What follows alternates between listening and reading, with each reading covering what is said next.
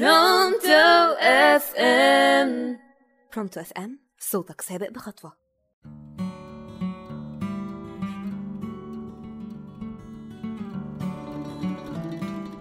مساء الخير.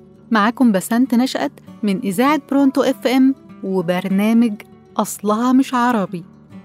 في حاجات وعادات وكلمات وأكلات مشهورة جدا في الوطن العربي ولا غنى عنها لكن في الأساس أصلها مش عربي.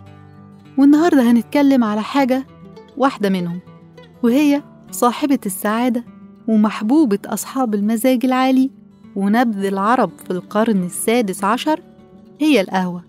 والقهوة على أشكالها تقع. يعني في منها أنواع كتير والأنواع دي اتطورت عبر الزمن. يعني في الأول كانت قهوة عربي خضرة أو محمصة وبعد كده ظهرت القهوة التركي اللي هي بوش دي والقهوة الشامي المغلية. وما أقولكمش بقى على القهوة باللبن الفرنساوي بالبندق والنوتيلا. وبعد كده اتطورت القهوة باللبن وبقت أنواع كابتشينو وفرابي ولاتيه وموكا.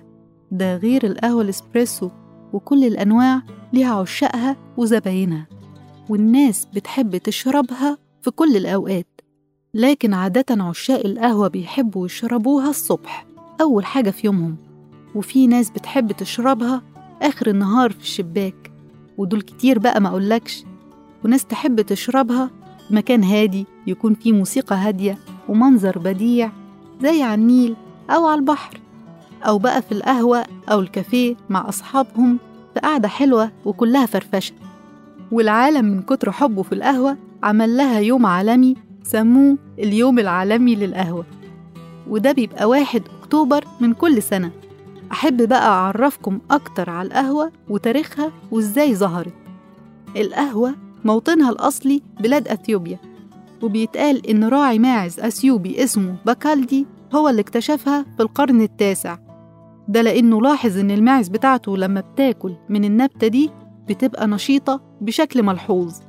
فجرب يدوقها ولاحظ هو كمان إنه نشيط بزيادة ومركز أكتر من العادة. ومن بعدها وأهل أثيوبيا بياكلوها زي المكسرات. وفي القرن الخامس عشر كان في تاجر يمني بيتاجر ما بين اليمن وأثيوبيا اسمه نور الدين أبي الحسن الشاذلي. هو كمان لما كان في أثيوبيا للتجارة لاحظ إن الطيور هناك لما بتاكل من النبتة دي بتبقى نشيطة على غير العادي. فجربها هو كمان وعجبته جدا وقرر إنه يتاجر فيها في اليمن. وفعلا انتشرت في اليمن وبقوا يغلوها ويستمتعوا بريحتها المميزة وطعمها الجميل. وبدأت تجارة البن في اليمن في الجزيرة العربية عن طريق ميناء اليمن السعيد وبقى اسمها نبذ العرب لتأثيرها على النشاط والتركيز والشبع كمان. والانتشار وصل لأوروبا والهند وغيرها من البلدان. وأول مقهى ظهر في العالم ظهر في اسطنبول. ولما وصلت القهوة البندقية عام 1615 أدانها رجال الدين وحرموا شربها. لكن البابا كليمنت وافق عليها بعد لما دقها. ومن بعدها اتنافس الأوروبيين في زراعة القهوة وبقت مشروب رئيسي مع وجبة الفطار عندهم.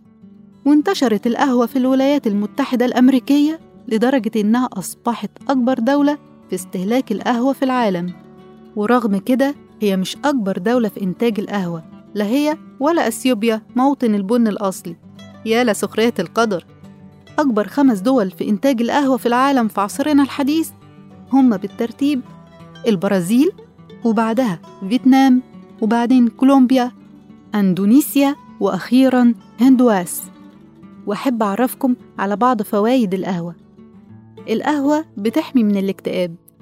يعني فيها شوية مضادات اكتئاب كده على خفيف علشان كده بتحسن المزاج وبتحمي من الزهايمر لأنها بتنشط المخ والذاكرة بشكل كبير وفيها مضادات أكسدة عالية وده بيخليها تحارب كتير من الأمراض وبتحمي من مرض السكري الغير وراثي وبتقلل من توتر العضلات وتشنجات العضلات وكمان مفيدة لصحة القلب. وما تنسوش اشربوا قهوة بس باعتدال. وبفوايد القهوة تكون خلصت حلقتنا وأصلها مش عربي. كان معاكم بسنت نشأت من إذاعة برونتو إف إم وبرنامج أصلها مش عربي.